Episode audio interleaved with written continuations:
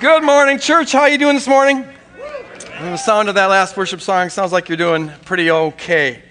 Uh, I'm Greg Boyd. I'm the senior pastor uh, here at Woodland Hills and the main teaching pastor. I want to thank Dwayne for delivering a great word last week. He did a great job. I and uh, my wife and some friends, we were supposed to, in the last two weeks, uh, we had carved out time to go down to Haiti. Uh, this was going to be a missions trip with Providence Ministries. But because of the earthquake, they only want people who uh, have got uh, background in medicine.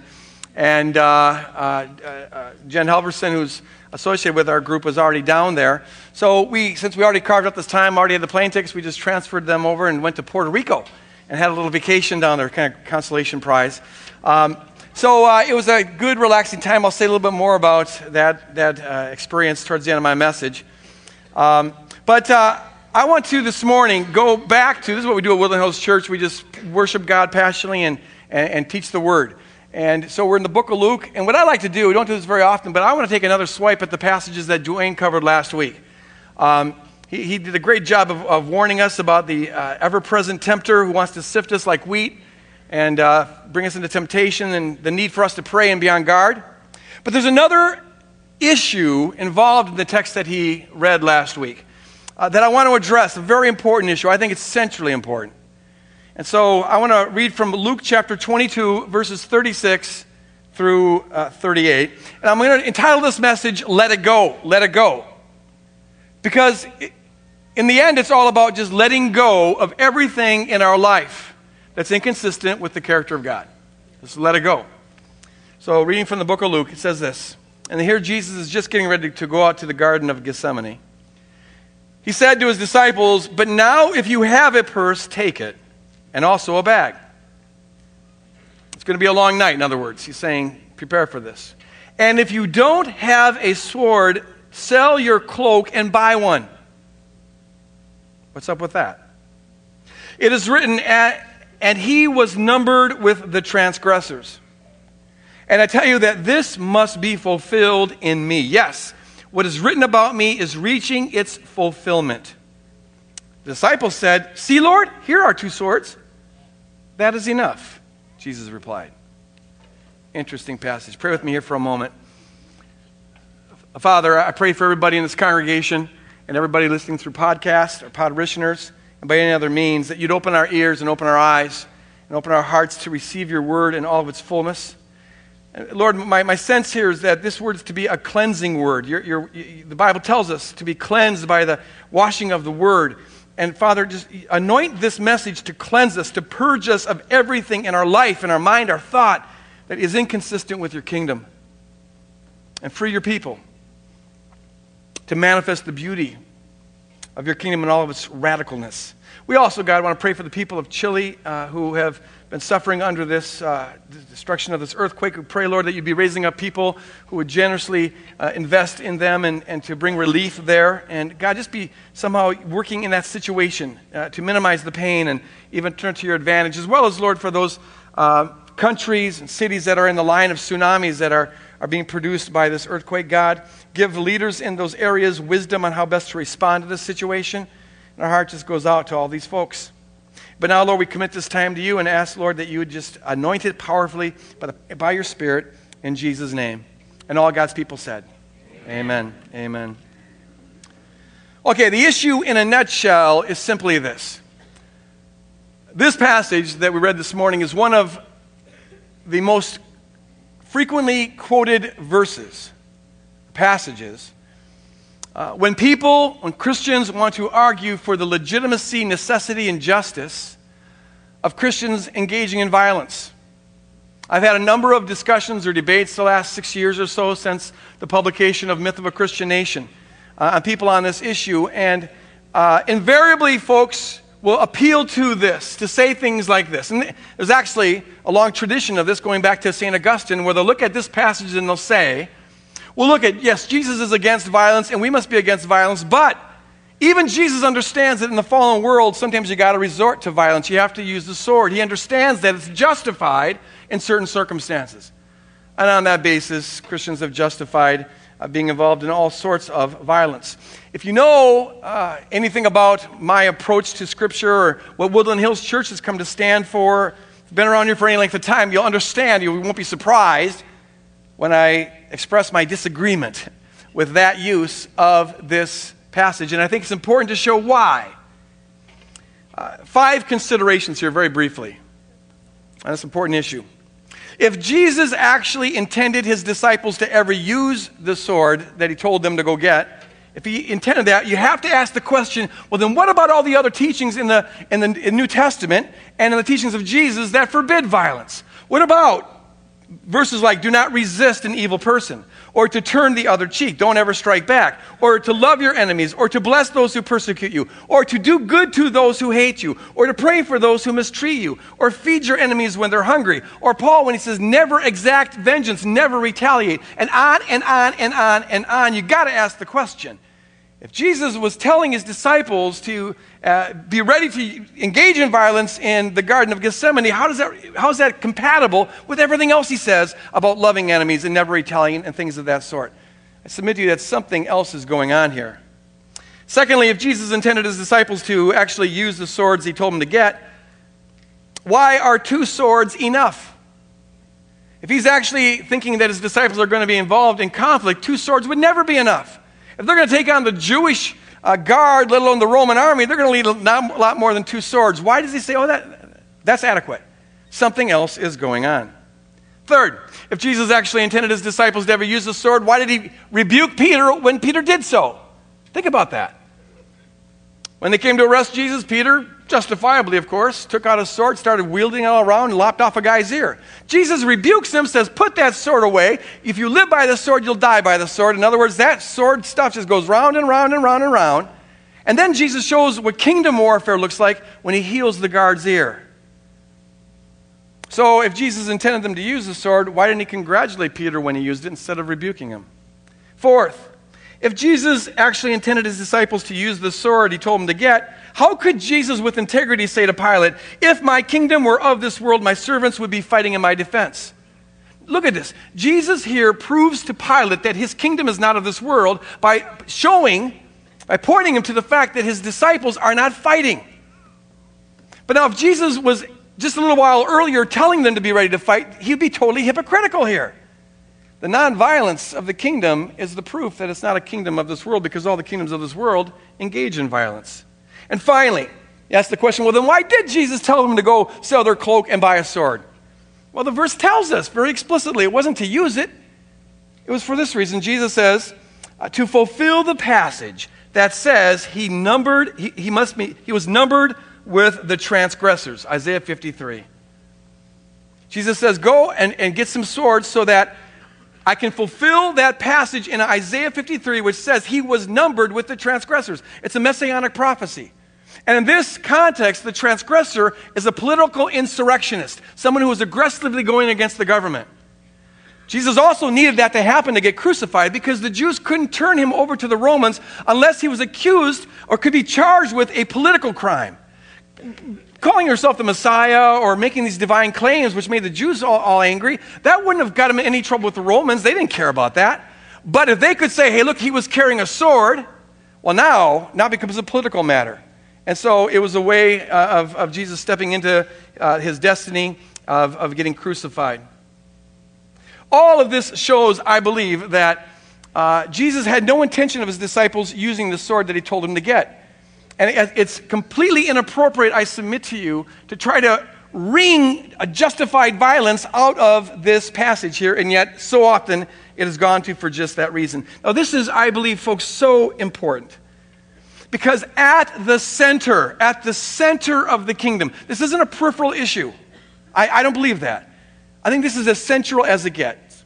At the center of the kingdom is the cross, which means that the center of the kingdom is the call to live this radical, foolish looking, beautiful lifestyle where we love our enemies and we serve our enemies and we do good to our enemies rather than trying to retaliate against our enemies. This is the proof that Jesus appeals to when he's before, before Pilate. And I submit to you, it is still the proof that the kingdom we belong to is not of this world. The best litmus test I know of as to how thoroughly kingdomized we are is how free from violence are we? How free from violence are, we? Now, this is so central to the kingdom. It, it's, it's, it's as clear as any teaching in the New Testament could be. It, it's repeated, it's, it's, it's unequivocal, it's never qualified. It, it's a very, very clear teaching. But it completely contradicts the kingdom of this world. It completely con- uh, contradicts our conditioning to the normality of violence, the necessity of violence. And because of that, it strikes us as a bizarre teaching, maybe even an immoral teaching. And so we try to find clever ways to get around it, even though it's obvious. And one of the clever ways we, we use to get around it is by taking verses like this and trying to actually use it to justify our violence. So important. This is so central.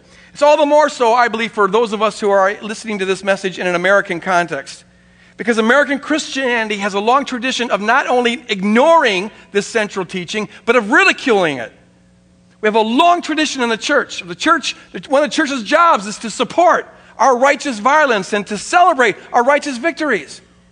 And so we've been co opted into the violence of the, uh, of the empire for so long, we don't even notice how much it contradicts the call of the kingdom. This, is, this explains bizarre things like this. Two years ago, three years ago, a famous Christian evangelist on a Christian network at a Christian station calls out for the assassination of a foreign president. Uh, and not only are Christians, were Christians not appalled by this, but they applauded this. They applauded this. What's wrong with this picture? In the name of the one who taught us to follow his example and sacrifice yourself for your enemies rather than sacrificing them for yourself, we're calling on people to get assassinated. Central to the call of the kingdom is the call to put off all violence. But it's not just violence in our actions, though it certainly includes that. It's also a call to put off all violence in our heart and in our attitudes and in our minds and in our spirit. It's a, valid, it's a call to purge yourself of violence on the inside because only when you do that can you be free of violence on the outside. Now, it's, it's the end of February, and, and uh, February is, is uh, African American History Month, and so uh, it's appropriate to use this example. Uh, I don't think anybody on the planet in history has understood this better than Martin Luther King. The necessity to, if you're going to do the call, cause of God, to be purged of violence on the inside.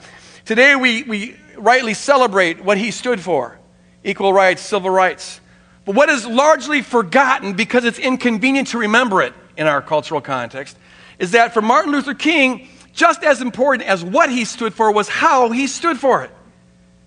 And he understood, on the basis of the, the gospel and the example of Jesus Christ, that if you want to go forward with justice God's way, you got to do it God's way, and God's way looks like Calvary, not like Caesar with his swords and his tanks and his military. On the basis of Jesus' life and teaching, he believed that God would only be on the side of justice if we go about it God's way. So we must refuse all violence and purge ourselves of violence in our heart. And before people would go on marches, he would preach to them this message I don't want you doing this unless you can, before God, say that you're doing this not just for the sake of justice and not for the sake of your welfare, but also for the sake of your oppressor, out of love for your oppressor. If you have any hatred in your heart, don't march, because you'll be spiritually clogging the system. Here's a quote that he had in this, his marvelous book, Stride Toward Freedom. He says, nonviolent resistance, which is what he called his program. It's not being passive in, in the face of violence at all. It's being aggressive in the face of violence, but you're not, ag- you're not aggressive in a violent way. He called it nonviolent resistance. Nonviolent resistance avoids not only external physical violence, but also avoids violence of spirit. The nonviolent resistor not only refuses to shoot his opponent, but he also refuses to hate him. In the struggle for human dignity, the oppressed people of the world must not succumb to the temptation of becoming bitter or indulging in hate campaigns. This is what separated him from Malcolm X. If you are involved in hating your enemy, you're still defined by your enemy, you're still oppressed by your enemy. The only way to be free is to refuse to hate your enemy. And then King continues, he says, Along the way of life, someone must have sense enough and morality enough to cut off the chain of hate. That cyclical chain that goes round and round and round and largely describes world history. This can only be done by projecting the ethic of love, which he defined as Calvary. Calvary like love, the ethic of life to the very center of our lives. Folks, this is, I believe, what first and foremost made King a distinct and great human being. He saw that standing up for justice without a commitment to nonviolence in body, soul, and spirit, eventually leads to more violence and eventually leads to more injustice. You can never achieve peace, he taught, unless you model peace on the way towards working towards peace. So, the only way to break this cycle of violence and cycle of hatred that largely describes human history is to simply opt out of it. Refuse to participate in it. You quit. You quit. Doesn't mean you're passive at all. You're aggressive. But you're aggressive in a way that is consistent with ascribing to your enemy, quote unquote, unsurpassable worth, in a way that refuses all violence. You get to the point where you're so disgusted with that cycle of violence, you just quit. I, I, I got to this point sometime in the mid to late 90s. I think by the grace of God, God brought me to a point. It was, it was right around the time of the Rwanda genocide, which I just found nightmarishly sickening. And something in me snapped. And I, God brought me to the point where I was so sick of this endless violence that is human history the endless hatred, the killing, the vengeance, the retaliation, the idiotic calls for retribution from God on, the, on your opponent, the tribalism and the nationalism and the militarism. I got so sick of it, revolted by it, disgusted by it, I just said in my spirit, I quit. I don't, I, I don't ever want to be a part of anything that has to do with this. I'd rather die than participate in that. If violence is what it takes on a practical matter to make the world go around, then that's not the kind of world I want to live in. As I understand the gospel, the promise of God is that when you don't live in that kind of world, refuse to participate in that kind of world, that's what moves the world closer and closer to the kind of world you would want to live in, which Jesus calls the kingdom of God. With King, I got to the point where I had to say, by the grace of God, I refuse to hate anyone for any reason. I refuse not to love anyone for any reason. I refuse to participate in any violence of heart, mind, body, soul towards anyone for any reason. And I believe that God has to bring us to the point, to this sort of point, if we're going to take seriously the cross way of living.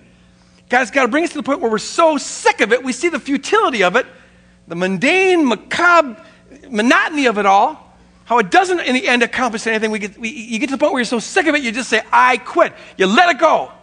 You let it go. I don't want to have anything to do with that. I found, as, as many people have found, when, when they make the commitment to refuse all violence, inside and outside, when you make that commitment, you begin to see the world differently begin to experience the world differently. When you stop looking at your enemy in terms of what is for your advantage or against your advantage, when you stop, get out of that self protective mindset, when you can stop looking at your enemy as an enemy, you start seeing them as a human being. And, and, you start seeing what God sees, that they were worth dying for.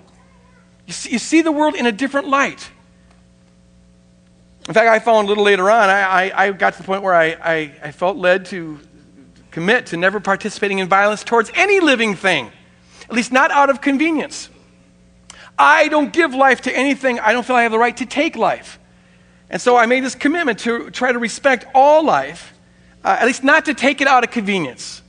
There's times where you have to, but, but not to. And I found that that changed the way I look at the world, the way I look at nature. Uh, you know, you see, you see animals differently when you stop looking at them simply in terms of how they satisfy your taste buds or, or, or keep you warm. They have an intrinsic worth and they, they glorify God in their own way. And some of you will think I'm absolutely off my rocker on this, but I found the same things with bugs. Except mosquitoes, they're of the devil, but other bugs, are, they're, they're, they have their own way. You know, we're just Minnesota. Well, you know, there is, there is the fall and the corruption, and now you got to take that into consideration. But no, honestly, I, I, I have made a commitment that I will not uh, I, I kill a bug just because it's convenient to do it. Uh, if, I, if there's a way of saving, I'll save it. And at my house, we've got these little suction guns, these, these, toy suction guns. I got one upstairs, one downstairs, so when I see a bug, I can suction it in. And if there's a way to save it, I will save it. And I encourage you. See, that changes. It, it will change the way you look at bugs. Maybe, I don't know. It, I, I challenge you to try this sometime. Next time you see that little spider crawling around, rather than stepping on it, try to save it. Uh, and and uh, if it's warm enough, you let it outside or put it in a jar or whatever. And watch if that doesn't give you a little bit of joy on the inside. think about this. I know you guys think I'm really weird. I, see you looking at me. Hey, look at you try making one of those things. I rest my case. You see, there's All right. But the point is this to see what God sees. Eh, it's the violence in our heart and minds and spirit that pollutes our perception of things. We see the world as an ugly place because there's ugliness in our hearts. And when we can purge that, you start seeing beauty all around you. And to live as, the way God wants us to live and to see what God sees, we must let go, let go of everything in our body, soul, and spirit that's inconsistent with the character of God as revealed in Jesus Christ, especially on the cross. That's why the New Testament, over and over and over again, says in a lot of different ways purge all violence from your being. Purge all malice, purge all bitterness and hatred and cursing and slander and animosity and, and vengeance. Purge it from your life.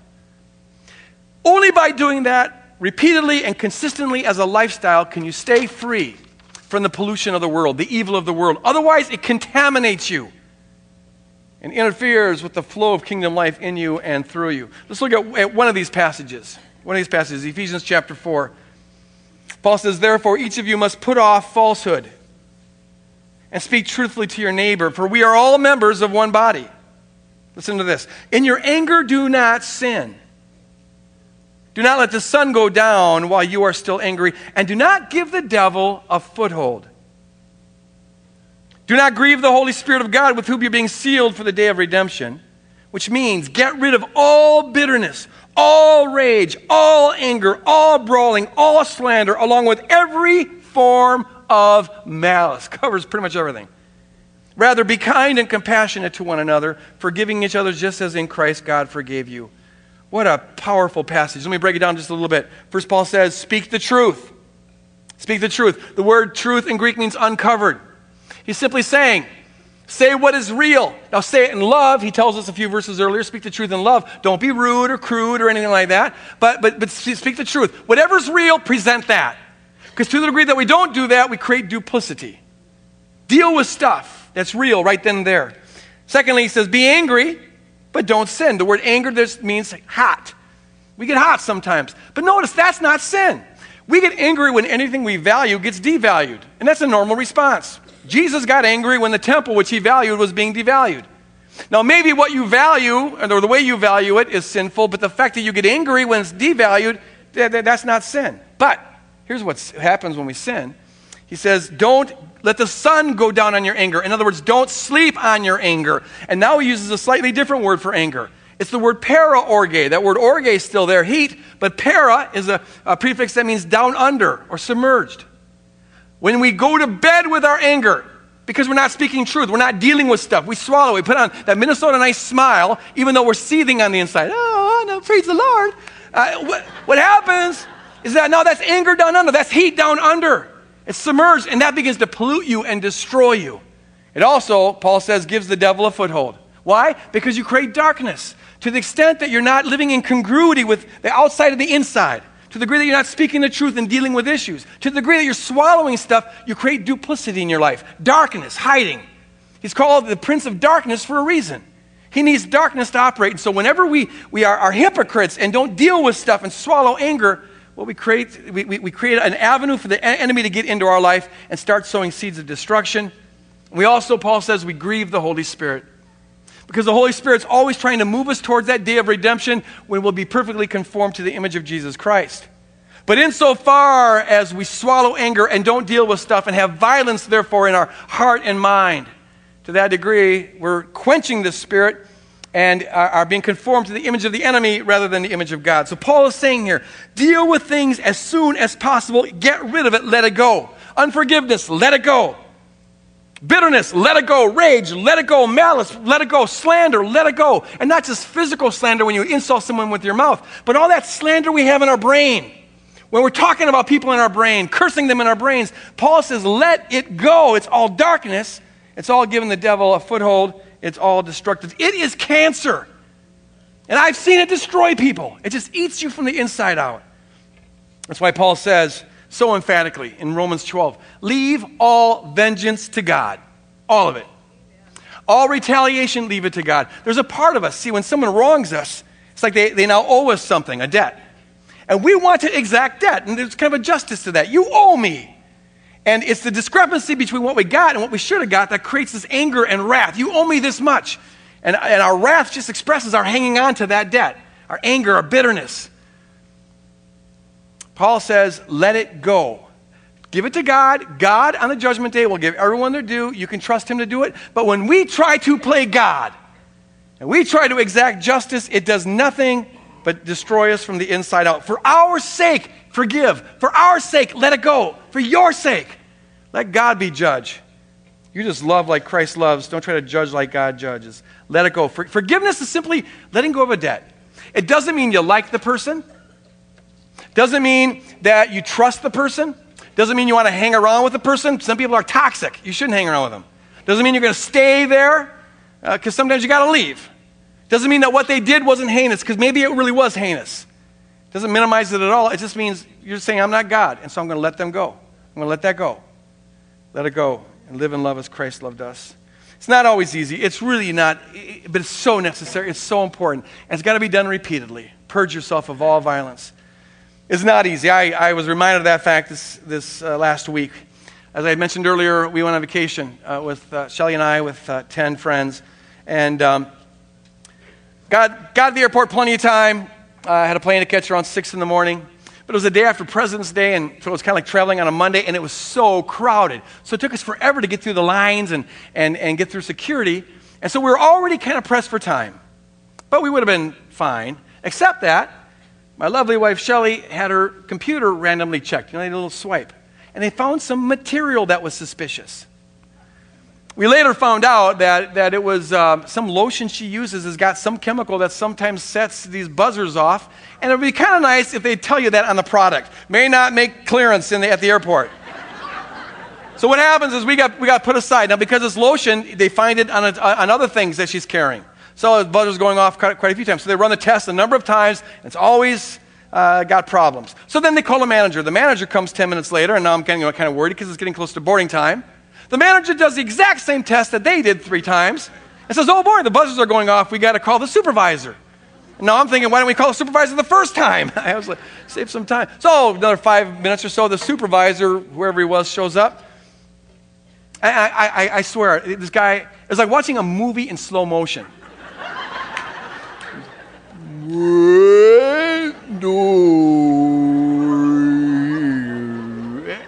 was like, come on, we got a plane to catch. And this is kind of serious because the way we do vacations, Shelley and I, uh, you know, we got friends who are really good organizers and planners and stuff, so we let them do it all. We didn't even know where we were going in Puerto Rico. Someplace in Puerto Rico, we don't know what flights to catch. We have the, these, these, vans we're supposed to pick up, and uh, all these details. We don't, we don't even have the itinerary. And, and now, if we get separated from our friends, this is disastrous. So there's some consternation here. Finally, finally, finally, they let us go. He has got to go through every single thing in her purse before he gives clearance. And so we run down the terminal, we show up at uh, the gate, and now our trip starts to become the, the trip from Hades.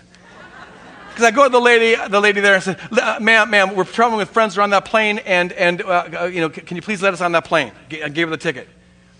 And the first thing she says is, plane left long time ago. She had broken English. Plane left long time ago. I go, ma'am, it's right behind you. it doesn't leave for another minute. She goes, door closed. I go, oh, okay, but, but I, have been on planes before where they open up the door when it's only been shut for a little bit and the people were detained by security. Please let us on this plane. We, we, we really need to get on there, otherwise we're lost, blah, blah, blah, blah. And then this shocked me. She goes, I don't know what your problem is. Your friends were here on plenty of time. I went, what? And so she repeats herself. I don't know what your problem is. Your friends had plenty of time, got on plane fine. I don't know what your problem is. I said, Lady, I just explained to you that we were detained by security and, and held up, and, and we, we, we traveled here with them. And then she did this bizarre thing. She kind of waved her hand and she goes, uh, Friends here, plenty of time. They're on the plane. You're too late. So not only are you blaming us, you're mocking us. My heart's like, and it became clear that, and, and never once did she make eye contact. The whole time she's looking down. Just looking down. It's, you know, no, talking about customer service. The plane finally leaves without us. She gives us tickets uh, to catch the next plane down to Atlanta, but we wouldn't get there in time to make our connecting flight. So we're, you know, kind of in bad shape here. The trip from Hades. But got worse because on that trip down to Atlanta, guess who is the gate attendant? Her. She shows up there. Unbelievable. I look at my, on, on my ticket and I realize that she had seated us, uh, Shelley and I, uh, far apart. So I went up there trying to be as nice as possible, trying to, you know, the only thing I said before when we left was, you could have showed a little compassion. I mean, I was really angry, but I, I, I didn't want to you know, lose it too much. So I go up to her. I said, "Ma'am, uh, is there any way that we can have seats together on this plane?" And again, not making eye contact, she immediately goes, "Nope, plane full." I said, "Okay. Well, is there any way that I could get an aisle seat because I got a bum knee, and if I'm crunched for too long, it starts to ache?" Nope, plane full. So I go down, I sit. I'm sitting kind of close to her, staring at her because I, I, I know I have to, at this point, start to pray. I got, I don't want to, I don't want to, but I got to start blessing her. But it, she hardly made it easier for me because not more than three minutes later, a guy comes up to the counter and says, Yeah, I'm on this flight to Atlanta. I'm wondering, do you have any, any uh, exit row or aisle seats? She, she, she checks this time. She didn't check with me. She checks, goes, Oh, oh yeah, yeah, fine. And so she takes his ticket and gives him a new ticket.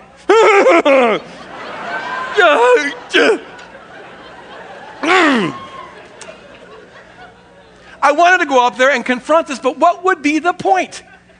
Now, we had a very important decision to make.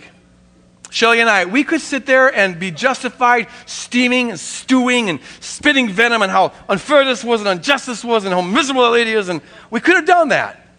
Or we could be kingdom people and obey the teachings of the New Testament, which says to love your enemies, bless those who persecute you, pray for those who despitefully use you. So we start blessing her. Just start, you got to let it go. Let it go. It's, I don't feel sinful for being angry. Anyone, Jesus would have been hot over this lady. I mean, this, this, this lady was incredible. That wasn't sin. But see, it's the decision of what you do with that. That's all important. And our job is to bless, to refuse to hate for any reason, and just start to pray and start to bless. And, and, and here's the thing is that, that I can't go into details here, but I, can't, I have trouble conveying to you how much worse the trip got after this. Everything that could go wrong went wrong. It was incredible. The plane we got on, uh, that, the second plane, the engine didn't work. We were delayed another 90 minutes. Then we missed our another connecting flight, got put on standby, but there's 30 people ahead of us, so we had to transfer and, and buy all new tickets from a different airlines to get down there. That plane gets getting delayed twice. We don't even leave till 4 in the morning. We've been traveling for 24 hours. I end up losing my ticket. I get a new ticket. I go outside to try to find the phone, which I lost. I, but then I somehow damaged the ticket, so they wouldn't let me back into the terminal. I mean, it was, it was, it was endless. it was a nightmare. And if we had held on to that anger, all of those events would have been one more reason to reconfirm how angry we are at her. It was her fault. If she would have let us on, we would have been okay. And we, we, that could ruined the whole trip. I mean, the bitterness and anger. But see, when we let it go, we let it go and just blessed her and whatever, very soon we started to laugh at this. We started to laugh at it. And it gets to the point where it turns into an absolute comedy because you're like, well, what else can go wrong? Oh, that could go wrong. What about? Oh, certainly nothing else. Oh, wrong again. Here's something else. You got locked out of your own terminal. and, and, I'm not saying it was all easy. There's times that we had to, like, okay, you know, go back to it. Uh, but see, when you get rid of the pollution, you can enjoy life even in extreme circumstances. And when you get rid of the pollution, let it go, let it go. All the violence, all the animosity, all malice, let it go. Just get life from God and bless. When you do that, it also gives you perspective and wisdom.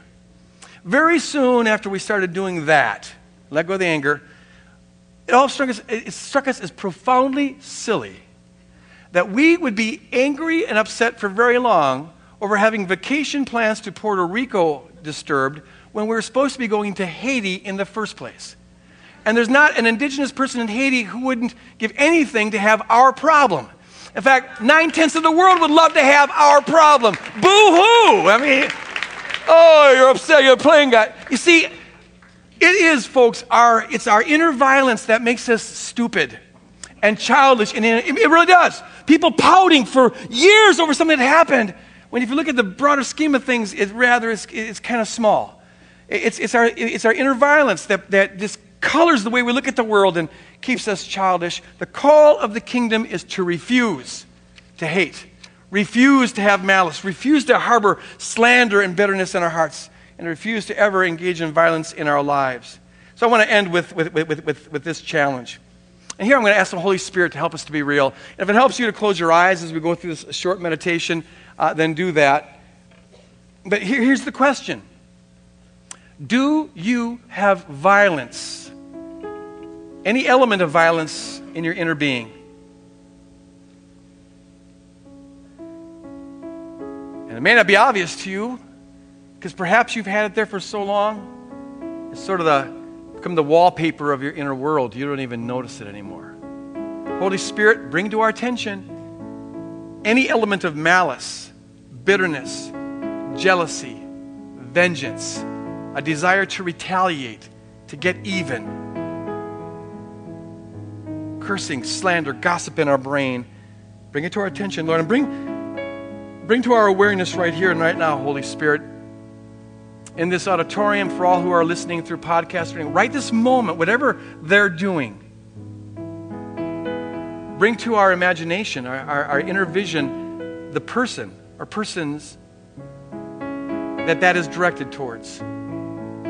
And I encourage all of us to just hold that person. It could be mom, it could be a dad, it could be a grandparent, it could be a kid, it could be a, a spouse, could be an ex spouse, could be the neighbor, it could be a terrorist. I don't know. But now, as you hold them in mind, will you here now receive fullness of life from Jesus Christ, who meets all your innermost needs? You don't have to exact a debt from anybody.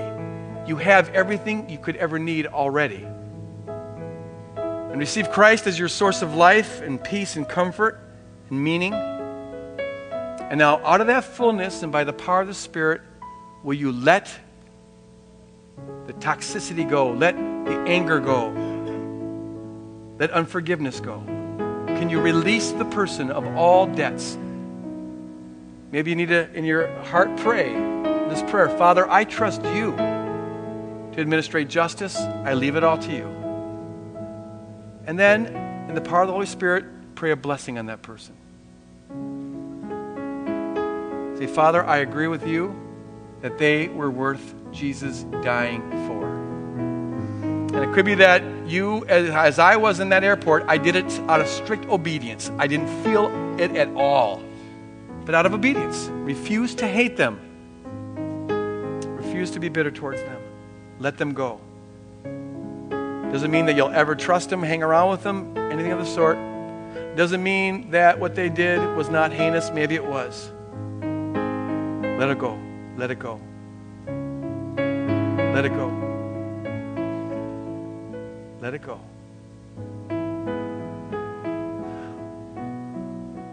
Holy Spirit,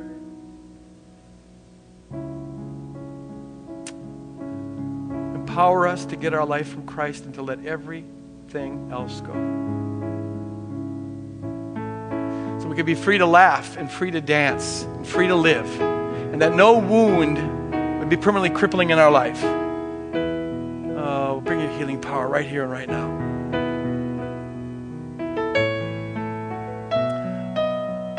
I like to end it like this. I want to stay in a state of meditation and prayer.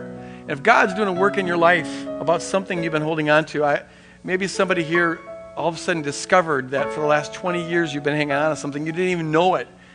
D- don't leave in that condition. I'm going to ask the prayer team to come up, and if you have any need whatsoever that you'd like to have prayed for as you work through this, come up and pray with these folks. Or if you just want to come and kneel, you know, don't, don't, don't cut short what God's doing in your life right now. Uh, or if you just want to stay seated in your chair and let God work, uh, music will continue to play, and just let God do this work to purge, clean, let go of all the ugliness and anger and bitterness. And, and when, when you feel like you want to leave, leave. But please remain quiet and take the conversations out into the gathering area. Spend a lot of time talking out there. But in this auditorium, out of respect for those who want to linger for a while, uh, please remain silent until you're out into the gathering area. Lord, we leave here praying that you'll keep on cleansing us, free us to dance in the light of your peaceful kingdom. In Jesus' name, amen.